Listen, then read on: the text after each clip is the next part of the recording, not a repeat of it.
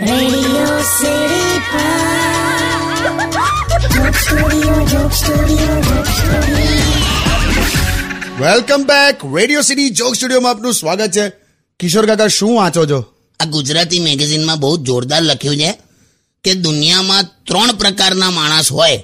એક છે આયુર્વેદિક માણસ આયુર્વેદિક માણસ એટલે એટલે એવા કે વાતોમાં બહુ આમ જોરદાર લાગે આપણને પણ ઇમરજન્સીમાં કામ ના લાગે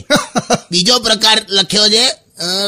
એલોપેથિક માણસ એ કેવા ઇમરજન્સીમાં જ કામ લાગે પણ ક્યારેક કઈ સાઈડ ઇફેક્ટ બતાવી દે ને એનો ભરોસો નહીં ક્યાં વાત છે વાહ અને ત્રીજો પ્રકાર છે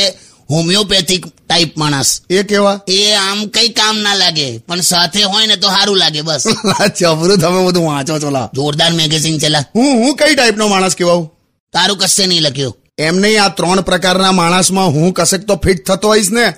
શું ડચ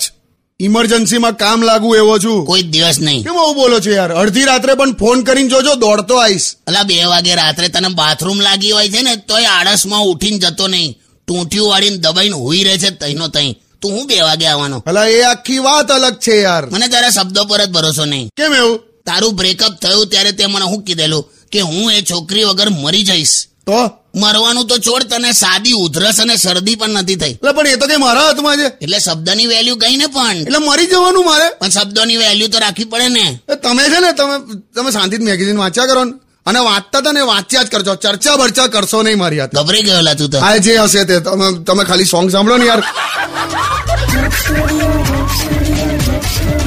only on